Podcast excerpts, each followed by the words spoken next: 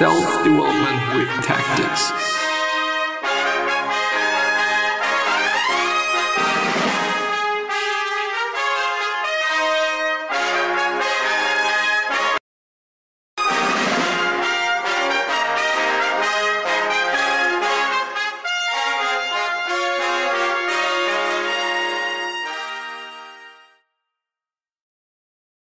So today we're going to go ahead with the full summary of Get a Financial Life. Uh, we've started a few days ago and I've kind of um, focused on investing there a bit, but we're going to go through the rest of it today. And we're going to see, I think that there is actually really important advice here. I so far, you know, really like the book as far as I can actually tell. I mean, I'm not a financial advisor. I do not have any knowledge concerning financial things. Um, outside of, okay, just don't waste your money. And I don't. I really, really, really, really don't. But yeah, getting your house in order. Most people have a hard time saving money, but you can change that by following the seven basic laws of personal finance. The first one, it's important to have health insurance. If you get sick or injured, it could cost you a lot of money. You can research health insurance online and buy coverage yourself if your company doesn't offer it. If you're living in the U S, um, if you're living somewhere else, for example, in Europe, as I'm doing, we already have uh, health insurance. I mean, well, yeah, anyway. The second, the best way to start saving is to reduce your debt. Uh, the interest rate on credit cards is often higher than the return you would receive from investing. So it makes sense to pay off high interest debt first before investing in low risk investments. The third thing is, the best time to start saving for retirement is when you're young. You'll have more money in the bank as you get older and interest rates will really pay off. Take advantage of your employer's four oh one k plan to sock away your money and reduce banking costs by going with a bank that doesn't charge fees if you maintain a certain balance. And I've heard it so often up to this point that, yeah, go for the four oh one k plan. Do that. I've heard it in every single motherfucking book quite that I've, um, yeah, that I've read around finances and whatnot. And the other thing is invest in E T Fs, index funds. You know, this is kind of the two pillars that a lot of financial books are, are going to. And I, I mean, if it works, then, then yeah, why not? It just makes sense. The fourth one, it's important to save money for emergencies. In case of an emergency, you can use the saved funds for living expenses. You should set up a plan with your bank that automatically shifts money from your checking account into a savings or mutual fund account. The fifth, it is important to invest in mutual funds because they reduce risk and provide diversity. Bonds are usually safer than stocks, but there is still a chance of losing money. Of course, there's always going to be a chance of losing money. I think that because of Corona, quite a lot of people have lost some money, which, uh, yeah, I mean, we all can understand that, you know, when we have a look at the the economy at this point in time and everything being just so down and, and whatnot. I mean, it just makes sense. On the other hand, um, I wouldn't necessarily go for mutual funds. You know, in the last episode, I've been talking about the, the difference between mutual funds and index funds. Um, the difference is mutual funds are actively managed, whereas index funds are not.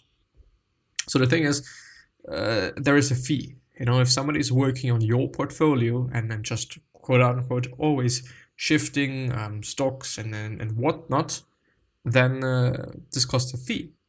And the fee sometimes can be relatively big, especially when you just intend to hold your money for, I don't know, twenty, thirty, fifty, sixty years, then it could really add up to quite a sum. Uh, whereas the, the index fund department is just free quite, you know, because it is passively managed, which means that you buy things, you know. But yeah.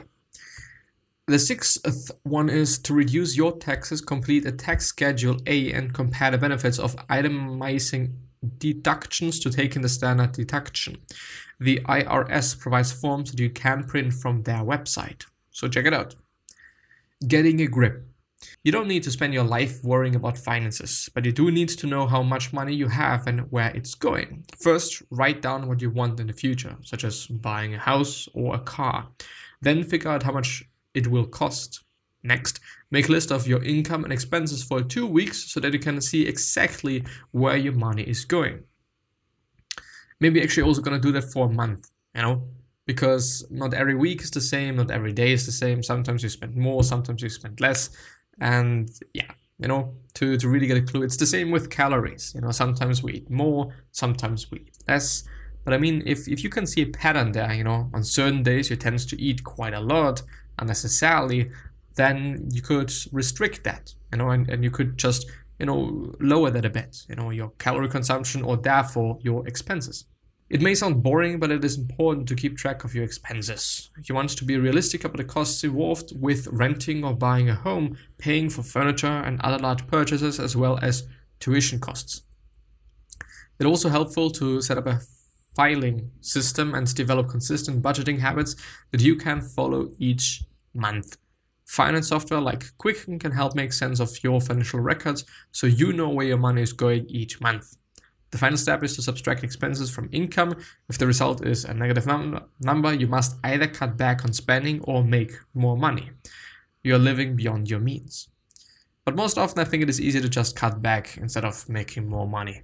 And I I don't know, like I've, up to this point, I've never been living above my means. I've, I've, I've never... I mean, there were some things that I've been uh, saving my money for. Uh, back in the days, often it's been uh, video games and whatnot, but I am always very hesitant to, you know, spend my money. I don't actually know why, but I do have a really interesting relationship with money and, and with spending money, especially that most often it comes to, well, I actually don't need it, so I'm not going to buy it. Whether I really, really need it or not is something different. You know, at this point in time, uh, I do spend most of my money on food, which comes from my uh, fitness habits and, and whatnot, which, you know, is also kind of a pain in the ass sometimes. And I sometimes also feel like, well, do I really need that? Do I really need to, to buy this food and whatnot? Even though I'm always trying to be as cheap as it possibly fucking can be.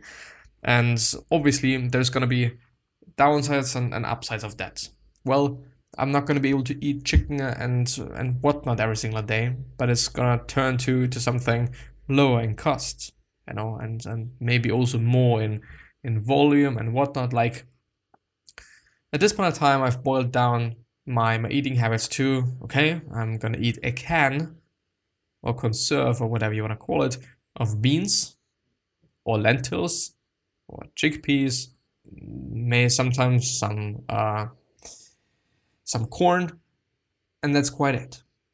No, there is not going to be any oil, there's not going to be any vinegar, there's not going to be any uh, pepper, salt, whatever. I'm eating out of the can and that's fucking it. I'm actually fine with the taste, this is not the problem. But sometimes I feel like, well, um, is it first of all the healthiest? And second of all, is it really the best for my fitness goals? Since, of course, I'm eating quite a lot of carbohydrates.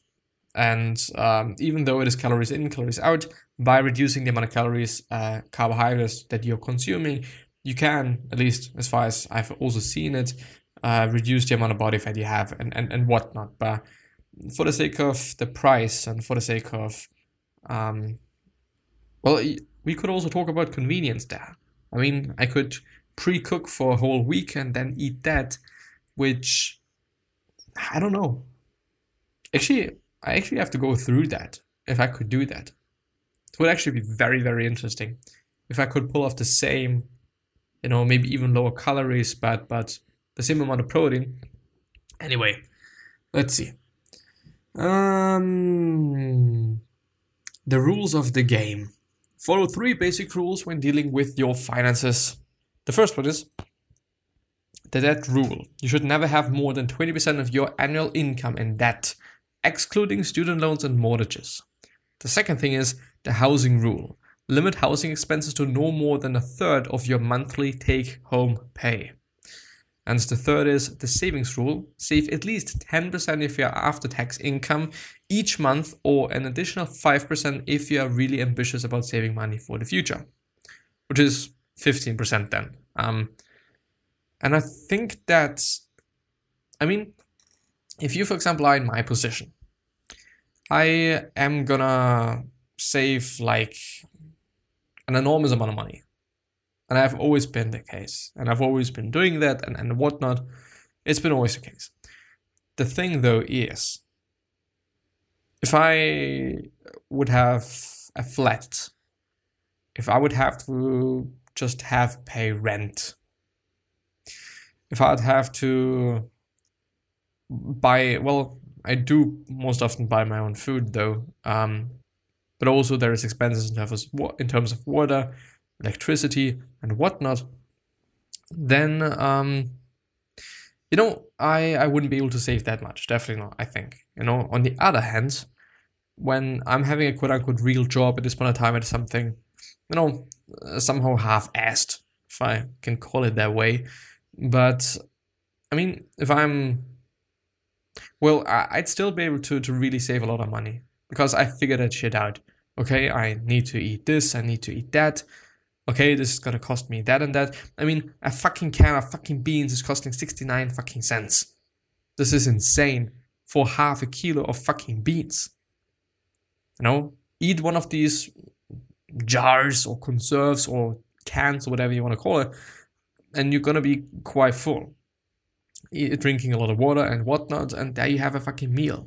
Of course, it is no gourmet shit. Of course, it is not the best thing you can eat, but I just, you know, also wouldn't say that that eating this only is kind of the way to go. Like, you're gonna spend, you know, having three meals a day, you're gonna spend uh, two bucks a day for food, which is nuts. You know, of course, um, may or may not be that healthy, uh, but yeah, one could pull it off if one would actually want to do that. Uh, then let's see, it's gonna be the last one. Reducing debt. Debt is a heavy burden to bear. You might think that you are digging your way out of debt, but as you work hard to pay off the money you owe, more and more things end up costing money. The best way to reduce your debt are: first of all, if you have money saved up, pay off your debts. Once you have paid them off, however, you won't be able to ha- to save any more money. However, it's worth paying the debt because that will earn a higher return than if you had invested the money in a savings account.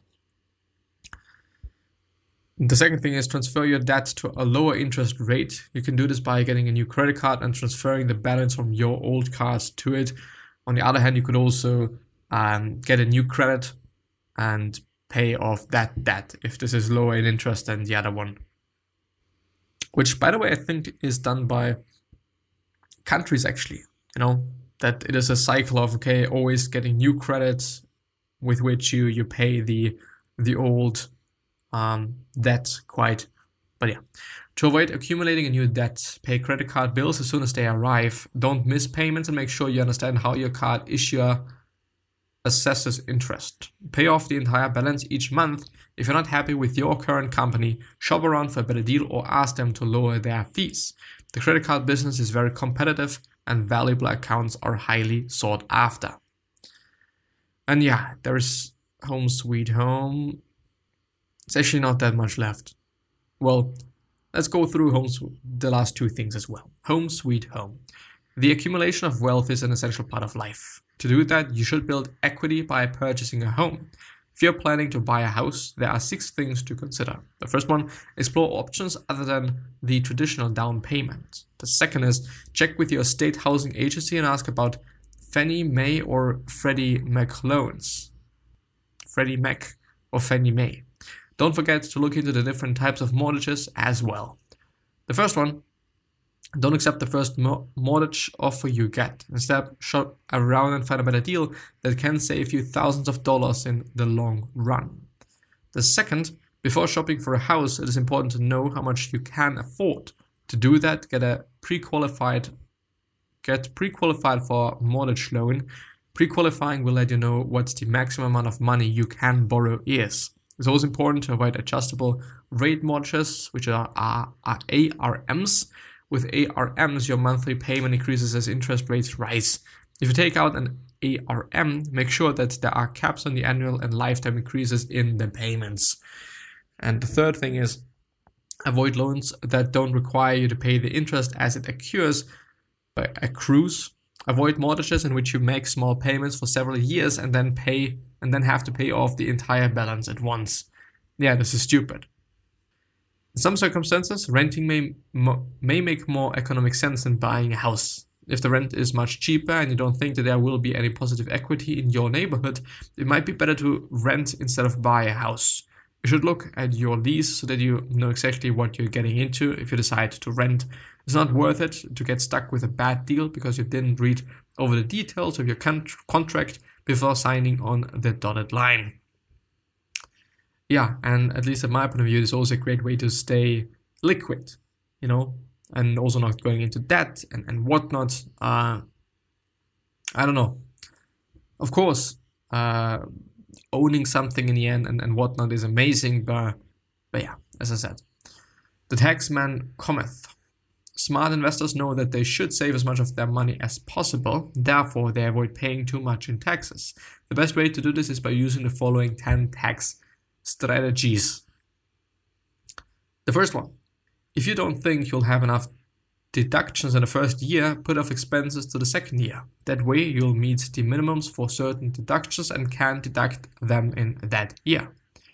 The second, if you move for a job, see if you can if you move for a job, see if you can deduct your moving costs. You should do research on the I R S website and figure out what's deductible. Figure out if you save money, if you would save money by filing jointly or separately. If one spouse works on the other and the other doesn't, file jointly. If both of you work, fill out joint returns as well as individual ones to compare them. The third, check your withholding. Don't just do it once and forget about it. Check on a regular basis to make sure that you're still claiming the right number of deductions for your situation. This is especially important if any major life changes occur, such as getting married, buying a home, or having children. If you always receive a big refund each year, then you're probably over withholding taxes from your paycheck. The fourth, take advantage of state and local deductions. Some states allow you to deduct your federal income taxes, car license fees, and property taxes. The fifth, if you pay taxes, then consider investments that offer tax advantages. If one person earns more than the other in a relationship, then they might want to file separately before getting married. The sixth, you can reduce your taxes by taking advantage of flexible spending accounts, or F S As, for childcare or medical expenses. The seventh, if you're a self-employed performer, see if you can deduct some of your business expenses. And the eighth is, save money on interest payments. Consider using a home equity loan to pay off high-rate credit card debt. You can deduct the interest you pay on your home equity loan from your taxes, which sounds amazing. So if you decide to use a professional tax preparer, remember that you are still responsible for any mistakes he or she may make on your behalf. While using a tax preparer can be convenient and save time, the I R S will ultimately hold you accountable for the return. Review your forms carefully before signing them and approving your return. And that's it. And with that being said, I'm also going to end the episode. So wish you the best. Please stay safe, save your money, get rich, get wealthy. Don't live above your means. Don't buy dumb shit you don't need. And I'm going to see you the next time. Bye-bye.